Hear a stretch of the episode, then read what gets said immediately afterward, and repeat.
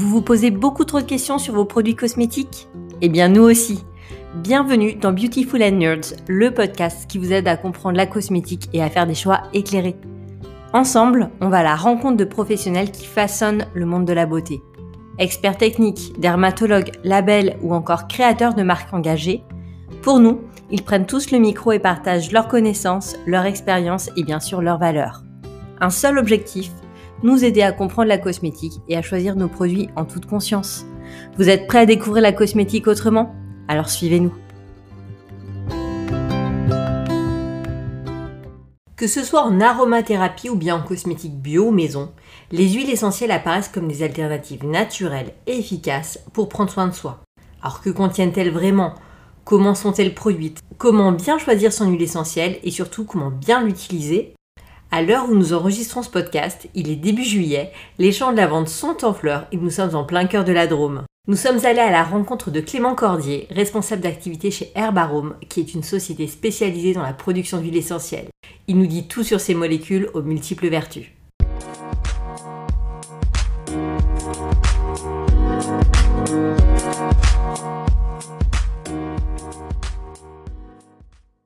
Bonjour Clément, merci beaucoup de nous recevoir ici chez Herbarome dans ce paysage de carte postale en plein cœur de la Drôme.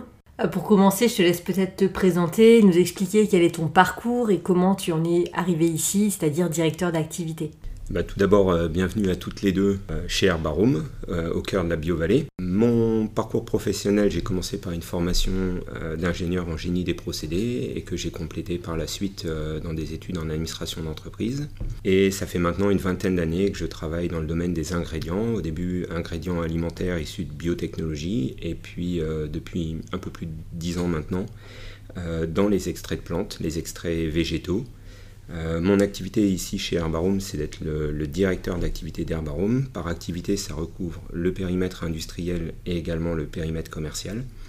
Le périmètre industriel, c'est évidemment la fabrication, mais également les activités logistiques, l'expédition des commandes, la préparation et l'expédition des commandes, euh, également euh, le périmètre qualité. Et puis après, la partie commerciale, bah, c'est toute l'administration des ventes euh, et puis toute l'activité commerciale en allant jusqu'aux aspects marketing en fait et, communication autour de, des produits euh, d'Herbarome. Ben justement, en parlant des activités d'Herbarome, quels sont les ingrédients que vous produisez et surtout pour qui? Alors, Herbarome est une société qui vend dans ce qu'on appelle le B2B, c'est-à-dire qu'on vend à des industriels et pas à des consommateurs. Euh, Herbarome produit des ingrédients naturels des huiles essentielles, principalement, c'est euh, l'activité historique de la société qu'on a commencé à développer dans les années 90, mais également des hydrolats, des eaux florales, des macérats huileux, qui sont une autre forme euh, d'extraits euh, végétaux, et puis des extraits végétaux de type aqueux ou hydroalcoolique. Et Herbarome donc, produit ces ingrédients à destination de quatre principaux secteurs de marché. L'aromathérapie, la parfumerie et l'aromatique en premier lieu, Ensuite, euh, la cosmétique. En troisième, le secteur de la nutrition et de la santé humaine. Et en quatrième, euh, le secteur de la nutrition animale. Alors on est venu à ta rencontre aujourd'hui pour parler du cœur de métier d'Herbarome qui est l'extraction des huiles essentielles et de leur utilisation en cosmétique. Alors pour commencer, j'ai une question mais vraiment toute simple, mais qu'est-ce que c'est qu'une huile essentielle et qu'est-ce qui la compose? Alors une huile essentielle, c'est un produit liquide et odorant, qui est constitué d'un grand nombre de molécules aromatiques et volatiles. Il ne faut pas se représenter une huile essentielle comme une huile végétale. On n'est pas en train de parler euh, d'huile d'olive ou d'huile de tournesol. C'est un produit qui est certes liquide comme une huile végétale, mais qui est euh, beaucoup plus liquide et surtout qui a un pouvoir euh, odorant, aromatique beaucoup plus fort qu'une huile végétale. C'est également un mélange quasi pur de molécules euh, aromatiques qui disposent d'une certaine activité également. Euh, on verra un peu plus tard les, différents types d'activités qu'une huile essentielle peut proposer. Donc une huile essentielle, c'est un mélange de composés aromatiques qu'on extrait d'une plante. Et du coup, comment vous y prenez euh, en pratique pour l'obtenir cet extrait? Ben, On l'obtient déjà en attendant que la plante en elle-même synthétise l'huile essentielle. l'huile essentielle n'est pas forcément naturellement présente dans la plante il faut euh, attendre euh, certaines conditions en fait pour qu'une plante commence à synthétiser une huile essentielle. L'huile essentielle, elle va servir à la plante à se défendre contre un certain nombre de stress, par exemple le stress hydrique, et du coup il faut par exemple attendre qu'il y ait euh, des grosses chaleurs en été pour que certaines plantes commencent à synthétiser l'huile essentielle qu'elles contiennent. Une fois que la plante est entre guillemets gorgée d'huile essentielle, et eh ben, on va la récolter et on va la distiller. Le principe de distillation, c'est justement d'extraire en fait euh, l'huile essentielle de la plante en faisant ce qu'on appelle de l'entraînement à la vapeur. Donc on va charger des grosses quantités de plantes dans une cuve en inox, on va fermer. Dans la partie basse de la cuve, on a de l'eau et cette eau, on va la faire bouillir. Et la vapeur d'eau va traverser en fait la couche de plante. Lorsque la vapeur d'eau va en fait traverser cette partie de couche de plante, elle va faire se désagréger la plante et la plante va libérer euh, les molécules aromatiques, donc les, différentes molécules qui composent l'huile essentielle, et la vapeur d'eau va les entraîner. En sortie de ce système-là, on va avoir ce qu'on appelle un condenseur, qui est une machine en fait qui va permettre de refroidir les vapeurs et de recondenser la vapeur d'eau et l'huile essentielle en deux fractions. Une fraction aqueuse, qu'on appelle un hydrolat, et qui contient des molécules aromatiques et qui a une petite odeur, et la fraction principale, en tout cas la fraction d'intérêt, euh, qui est l'huile essentielle. À partir de là, il faut arriver à séparer les deux. C'est un petit peu comme si on cherchait à séparer euh, l'huile et le vinaigre, bah là il faut arriver à séparer euh, l'hydrolat de l'huile essentielle. Ça se fait parce qu'en fait l'huile essentielle ne se mélange pas à l'eau. Elle est non miscible dans l'eau. Donc il suffit entre guillemets d'attendre. Et au bout d'un moment, on a deux phases qui apparaissent. On a une petite phase, très petite en quantité, c'est l'huile essentielle. Et on a la phase principale qui est l'hydrolat. Et par décantation et ce qu'on appelle séparation de phase, on arrive à collecter l'huile essentielle d'un côté et l'hydrolat de l'autre. L'huile essentielle est, est quasiment terminée à ce stade-là. Euh, il suffit de la filtrer pour euh, enlever quelques impuretés qui peuvent venir de la plante. Et on a un produit qui est euh, prêt à être commercialisé. Il nous reste, nous, industriels, plus qu'à l'analyser, vérifier sa qualité, sa conformité aux différents règlements qui régulent le marché des, huiles essentielles. Et à partir de là, on peut la vendre à, nos clients qui peuvent derrière eux-mêmes l'intégrer dans, dans leurs applications. Oui, donc la production d'huile essentielle, c'est un procédé qui est très doux, qui fait juste intervenir de la plante, de l'eau et de la chaleur, et on obtient du coup de l'huile essentielle et un hydrolat. Alors je reviens sur un point que tu as mentionné au début, c'est que l'huile essentielle, elle est synthétisée par la plante lorsqu'elle est soumise à un stress, et par exemple un manque d'eau. Est-ce qu'il y a d'autres moments durant lesquels la plante, elle peut synthétiser l'huile essentielle? Bah, ça peut être euh, contre des parasites, euh, contre, entre guillemets, c'est une forme d'arme de défense de la plante vis-à-vis d'un certain nombre d'agressions extérieures. Ça peut être, comme je le disais tout à l'heure, euh, le stress hydrique, mais ça peut être des parasites, ça peut être éventuellement des maladies.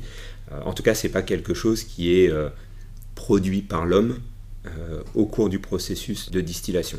C'est quelque chose qui est synthétisé par la plante et parfois même par une partie de la plante seulement pour se défendre contre quelque chose ou pour un, objectif précis mais lié à la plante. Et le procédé de distillation nous permet juste en fait de récupérer cette matière qui a été synthétisée par la, plante.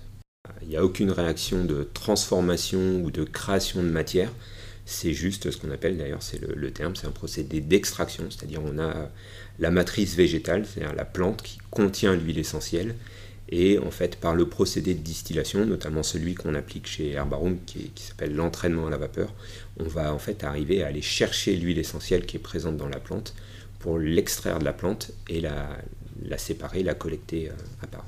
Et alors, est-ce qu'on peut extraire une huile essentielle de toutes les plantes ou de tous les végétaux? Alors non, euh, toutes les plantes ne synthétisent pas des, huiles essentielles.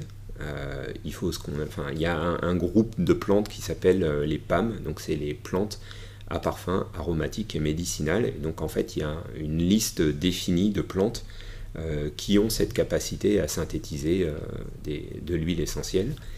Après, dans une plante en elle-même, euh, on peut extraire de l'huile essentielle de différentes parties de la plante. Si on parle de tout en bas, ça peut être les parties souterraines, ça peut être les racines qui contiennent des huiles essentielles. Ça peut être l'écorce qui peut contenir aussi des huiles essentielles. Euh, dans les agrumes notamment, euh, il y a des huiles essentielles dans la peau, dans le, le, Il y a également dans les feuilles. Euh, voilà, il y a toutes les parties de plante peuvent être le lieu de production en fait pour la plante d'une huile essentielle. Après, si on prend une plante donnée, elle ne va pas synthétiser de l'huile essentielle dans toutes ses parties. Elle va préférentiellement le faire dans les fleurs, ou dans les feuilles, ou dans les racines. Il y a des plantes qui néanmoins produisent des huiles essentielles dans euh, une, voire plusieurs parties euh, d'elles-mêmes, en fait, voilà, à des moments différents, et aussi certainement pour des objectifs différents, en fait.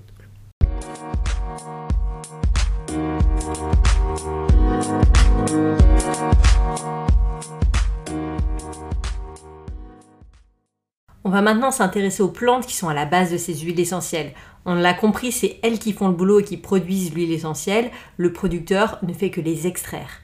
Alors Clément, chez Herbarome, comment vous faites pour sélectionner les plantes qui sont à la base de vos produits? Pour les plantes qu'on distille nous-mêmes sur le site, on a en fait euh, mis en place des contrats de culture avec euh, des producteurs, des agriculteurs de la vallée de la Drôme, évidemment, puisque c'est notre, euh, berceau, mais également de régions qui sont propices à la culture des plantes aromatiques. Ça peut être les Hautes-Alpes, ça va être l'Ardèche, on peut descendre un peu plus dans le, Lot, on peut aller dans le Maine-et-Loire. Voilà, différentes zones dans lesquelles on peut en fait faire cultiver les plantes qui nous intéressent pour nos activités de distillation. Euh, ça va être le lavandin et la lavande, évidemment. Euh, la France est le, plus gros producteur euh, mondial de, ces plantes-là, mais ça peut être de la camomille, ça peut être de la livèche, ça peut être de la carotte. On a de, de multiples plantes et c'est en fonction en fait des demandes de nos clients et de ce qu'on veut également mettre en avant comme, comme type d'huile essentielle sur les différents secteurs d'activité d'herbarome, qu'on va en fait mettre en place des contrats de culture sur, sur certaines plantes ou alors acheter euh, des matières premières. Justement, dans quelles conditions vous travaillez avec les producteurs de plantes, alors peut-être même les producteurs locaux du coup dans la vallée, qui sont plus des partenaires que des fournisseurs? C'est effectivement euh, des partenaires puisqu'on cherche en fait à avoir un engagement sur le long terme. Développer certaines cultures, ça peut prendre du temps. Euh, les plantes elles-mêmes ont un cycle de vie qui fait que bah, la première année, la quantité d'huile essentielle qu'elles vont nous donner n'est pas forcément optimale. Il faut attendre que la, la plante atteigne un certain degré de maturité.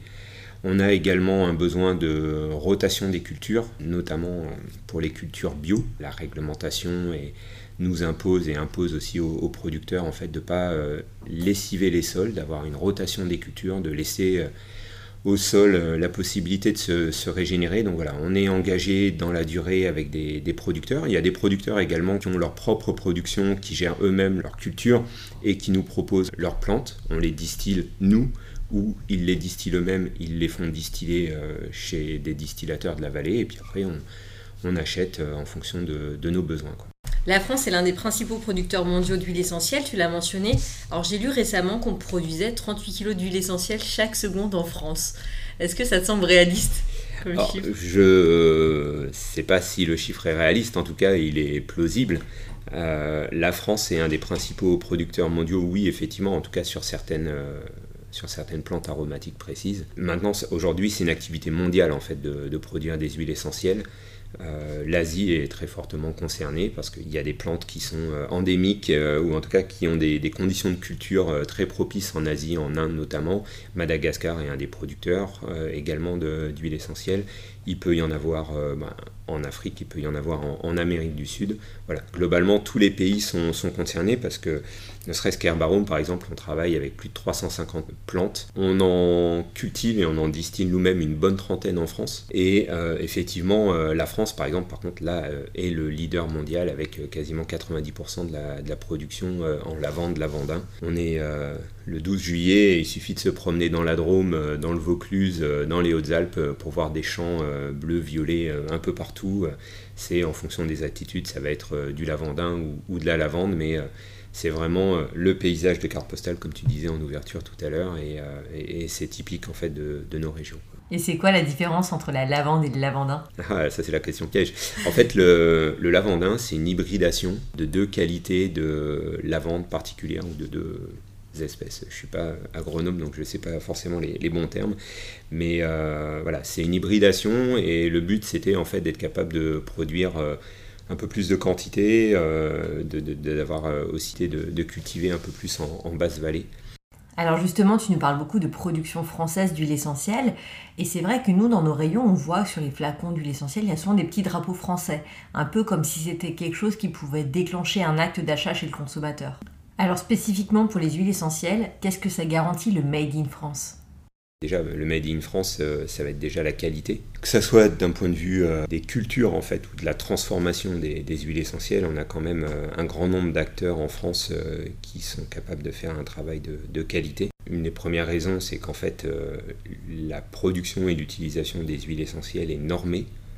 Il y a des normes européennes qui ont été transcrites en droit français au travers de normes françaises. Les acteurs français sont contrôlés que ce soit euh, les producteurs eux-mêmes, que ce soit les distillateurs comme Herbarum, que ce soit également les, les clients d'Herbarum qui vont intégrer les huiles essentielles dans leur, dans leur préparation. Si c'est des huiles essentielles qui viennent de l'étranger, les acteurs français comme Herbarum euh, ont une fonction de, en tout cas une responsabilité vis-à-vis -vis des produits, des huiles essentielles qui vont introduire sur le marché européen. On doit les contrôler, s'assurer qu'elles sont en conformité avec la réglementation et euh, les normes AFNOR euh, décrivent euh, de manière précise ce que doit être une huile essentielle, à quoi doit correspondre une huile essentielle. Comme je le disais tout à l'heure, une huile essentielle, c'est un mélange d'un grand nombre de molécules aromatiques. Et pour qu'une huile essentielle de lavande, par exemple, soit vraiment une huile essentielle de lavande, les différentes molécules qui la composent doivent respecter une certaine proportion, doivent être présentes dans une certaine proportion au sein de l'huile essentielle.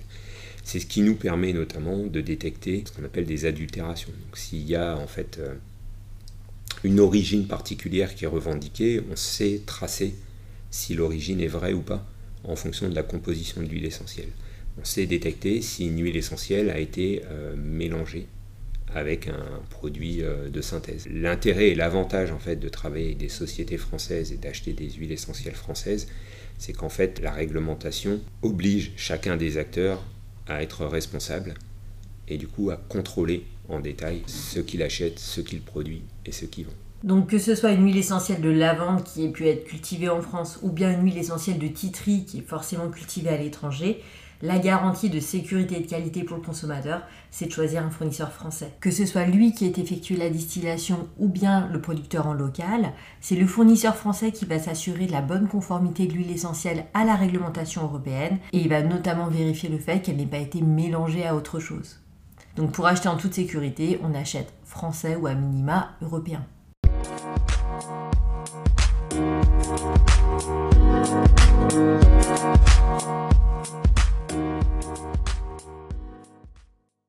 Parle beaucoup de qualité de produit et nous en tant que consommateurs, ce qu'on peut voir dans nos rayons, qu'ils soient physiques ou digitaux, c'est euh, deux qualités qui sont proposées. Une qualité d'huile essentielle dite conventionnelle et une qualité d'huile essentielle dite bio. Euh, quelles sont pour toi les différences entre ces deux types de produits au niveau de la culture de la plante ou encore de l'extraction de l'huile essentielle? Globalement, l'huile essentielle est exactement la même. En tout cas pour à la fois euh, ses propriétés et sa composition, je veux dire en molécules aromatiques. Le procédé d'extraction, en tout cas pour ce qui concerne la distillation, est le même également. Il n'y a pas de différence entre faire une distillation bio et faire une distillation pour une huile essentielle conventionnelle. L'essentiel de la différence va porter sur la culture de la plante, puisque euh, une plante qui est euh, cultivée dans le cadre de l'agriculture euh, bio répond à un cahier des charges précis qui limite ou proscrit l'utilisation de produits phytosanitaires et qui va également limiter ou proscrire, interdire l'utilisation d'un certain nombre de pratiques culturelles, de nettoyage, de traitement des cultures et autres. Une plante qui, ou une huile essentielle en tout cas qui est issue d'une plante cultivée dans le cadre de l'agriculture biologique fournit par exemple la garantie d'avoir zéro trace de pesticides dans l'huile essentielle, alors que une huile essentielle conventionnelle comme la plante qui a servi à la produire peut avoir été cultivée avec des traitements euh, phytosanitaires, des régulateurs de croissance, des, différents types de, produits qui sont utilisés par l'agriculture, va contenir des traces de pesticides par exemple. Donc c'est la grande différence dans les deux, dans les deux qualités. Après, l'huile essentielle, c'est fonctionnalité, sa composition sont, sont la même. Donc les traces de pesticides, par exemple, c'est quelque chose qui est régulé quand même par... Euh, Alors c'est quelque chose qui est régulé, mais dans une matière ou un ingrédient euh, conventionnel, il n'y a pas d'absence de pesticides. Il y a un taux maximal qui est autorisé, qui est fixé par euh, la réglementation européenne, transcrit en, en droit français, mais il n'y a pas absence de pesticides. Il y a d'autres types de molécules, type des métaux lourds par exemple. De la même manière, les, métaux lourds dans des matières conventionnelles euh, peuvent être présents jusqu'à une certaine teneur. À partir du moment où la concentration dépasse la teneur limite, là la matière devient impropre à la consommation euh, et elle doit être écartée, elle doit être euh, détruite. Mais euh, sur une matière conventionnelle, il peut y avoir une très faible concentration en métaux lourds, en pesticides ou, autres produits contaminants. En matière bio, c'est l'absence qui, est la, qui est la règle. Et l'absence commence déjà au niveau de la culture. On s'assure en fait qu'au niveau de la culture, les, les, plantes ne sont pas travaillées, ne sont pas cultivées avec des produits phytosanitaires. Voilà, donc vous l'aurez compris, si on veut une huile essentielle absente de pesticides, on privilégiera l'huile essentielle bio. Oui, tout à fait.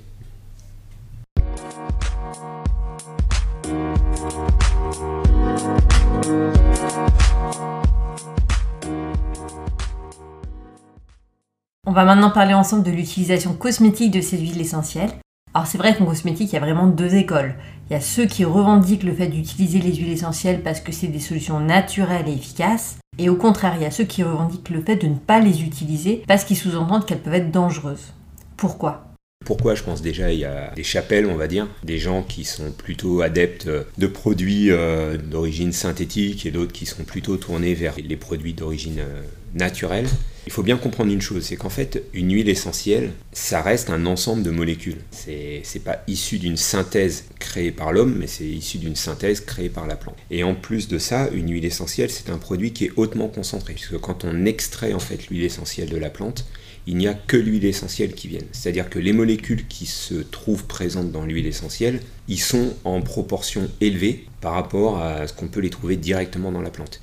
Il faut à peu près entre 100 kg et 4 tonnes de plantes pour faire 1 kg d'huile essentielle, suivant les plantes. Une fois qu'on a extrait l'huile essentielle de la plante, là, l'huile essentielle, elle est pure. Ce sont des molécules qui se retrouvent concentrées. Et c'est ça, en fait, qui peut euh, donner un caractère sensible à l'utilisation des huiles essentielles, notamment par le particulier, c'est qu'il faut bien respecter les dosages. Certaines des molécules peuvent présenter un caractère allergisant. Si l'huile essentielle est utilisée en trop grande quantité, ils peuvent d'une certaine manière, dépasser euh, la quantité euh, recommandée en utilisation et euh, développer certaines réactions. Il n'y a pas plus de, ou moins de danger à utiliser une molécule de synthèse qu'une huile essentielle. Une huile essentielle, si elle est utilisée dans les conditions recommandées, il n'y a pas de danger particulier à l'utiliser.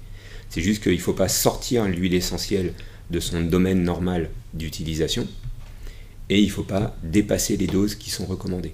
Mais finalement, les huiles essentielles, contrairement à beaucoup de produits qu'on trouve dans le commerce qui sont déjà formulés, l'huile essentielle, c'est avant toute chose une matière première brute qui est mise à disposition du grand public. Voilà, tout à fait. C'est une matière première brute, juste euh, simplement filtrée. Elle est brute, elle est absolument pas formulée. Et, c'est là, en fait, où se situe le point d'attention quant à l'utilisation des huiles essentielles. Il, faut que le, le particulier qui veut utiliser des huiles essentielles fasse bien la distinction entre j'achète un produit dans le commerce qui a été formulé développé par un industriel qui a le savoir-faire et qui est capable, euh, dans ce développement de produits, d'envisager quelles sont les conséquences pour le consommateur. Et si on achète une huile essentielle, bah là par contre on a une matière première brute qui n'est absolument pas formulée. Et donc, c'est la responsabilité de chacun de bien la formuler. Voilà, de bien la formuler, en tout cas de bien suivre euh, les conseils et les recommandations qui sont données dans l'utilisation des huiles essentielles euh, et de ne pas aller au-delà. encore une fois, si on dit euh, il y a des, des, comptes-gouttes en fait euh, pour les huiles essentielles. Si on dit qu'il faut mettre deux gouttes, et euh, eh ben c'est pas trois ou quatre, c'est deux gouttes. pour bien respecter les dosages, à partir du moment où on dépasse les dosages, on peut effectivement au bout d'un moment euh, développer une réaction euh, allergique, une réaction irritante euh, dans un temps plus ou moins long. Ça, c'est la capacité de chacun, du corps de chacun à gérer les, allergies qui va faire que la réaction va être plus ou moins rapide, plus ou moins violente. Mais voilà, il peut y avoir, on peut rencontrer ce type de, phénomène. Donc si je résume, utiliser une huile essentielle, c'est pas particulièrement dangereux si c'est bien fait. Il faut bien garder en tête qu'une huile essentielle, c'est un composé qui est pur, concentré, c'est un mélange de molécules complexes et certaines d'entre elles peuvent être allergisantes. Les allergies, elles peuvent se déclencher plutôt facilement chez les personnes sujettes si le produit est mal utilisé, à savoir s'il n'est pas bien dilué. Donc la bonne pratique, c'est déjà toujours d'utiliser la bonne quantité d'huile essentielle, celle qui est recommandée par les fournisseurs, et aussi toujours de bien la diluer à minima dans une huile végétale.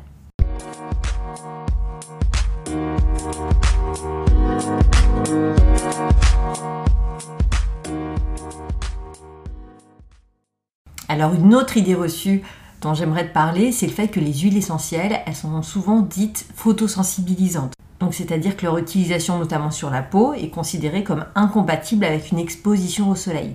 Alors est-ce que c'est vrai? Effectivement, euh, une huile essentielle peut être photosensibilisante. Il semble que ça soit lié en fait à un certain type de molécule qui est présente dans l'huile essentielle. Et encore une fois, bah, ça va dépendre euh, de la concentration de ce type de molécule, de cette famille de molécules présentes ou pas dans l'huile essentielle. Donc est-ce que toutes les huiles essentielles sont photosensibilisantes? Non. Est-ce que certaines le sont? Oui.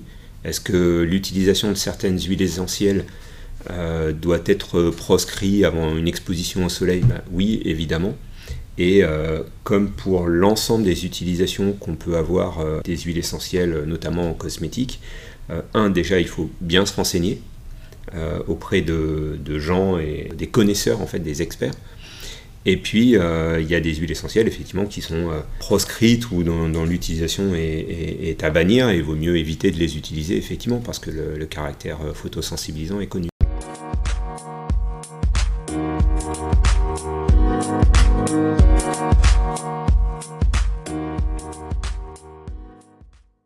Bah, merci beaucoup Clément d'avoir pris ton temps pour échanger avec nous et d'avoir partagé ben, ta connaissance sur la production des huiles essentielles mais aussi sur euh, leur usage et leurs applications. Eh ben, merci à vous deux d'être euh, venus à la rencontre d'Herbarum ce matin et euh, avec grand plaisir d'avoir répondu à, toutes vos questions en espérant que ça puisse apporter un éclairage consommateurs. Alors ça, il a pas de doute. Et alors justement, ce qu'on retient de notre échange, c'est d'abord qu'une huile essentielle, c'est un mélange de molécules aromatiques complexes qui est produit par la plante. L'homme, le producteur, il ne fait que l'extraire, entre guillemets, il vient pas le modifier. Alors pour bien choisir une huile essentielle, d'abord on s'assure qu'elle soit vendue par un fabricant ou un vendeur français, à minima européen. C'est ce qui va nous garantir la bonne qualité du produit et la sécurité d'utilisation. Si on veut éviter toute trace de pesticides, on se tournera plus vers des produits bio. Des précautions d'usage, bah, il y en a quand même parce que ça reste un produit qui est très concentré, c'est une matière brute contrairement aux autres produits qu'on peut trouver sur le marché. Donc tout d'abord, avant d'utiliser une huile essentielle, la première chose à faire, c'est de se renseigner sur ses propriétés spécifiques, et comme notamment son caractère photosensibilisant ou ses restrictions d'utilisation pour des publics particuliers, je pense notamment aux femmes enceintes ou aux enfants. Deuxième précaution, eh ben, c'est un produit qui est très concentré et puissant, donc un, on utilise la dose recommandée, même si c'est juste une ou deux gouttes par jour et ça paraît très peu. Et deux, on va venir le diluer à minima dans une huile végétale, ce qui vient limiter les risques de réaction allergique. Retrouvez-nous sur The Beauty Nerds pour découvrir des conseils d'utilisation, des recettes et des bonnes lectures autour des huiles essentielles. Moi je vous dis à très vite pour un nouvel épisode de Beautiful and Nerds. Dans notre prochain épisode, on ira à la rencontre de Slowly, une jeune marque qui intègre des huiles essentielles dans la composition de ses produits cosmétiques. D'ici là, prenez soin de vous et surtout, restez connectés aux Beauty Nerds. Thank you.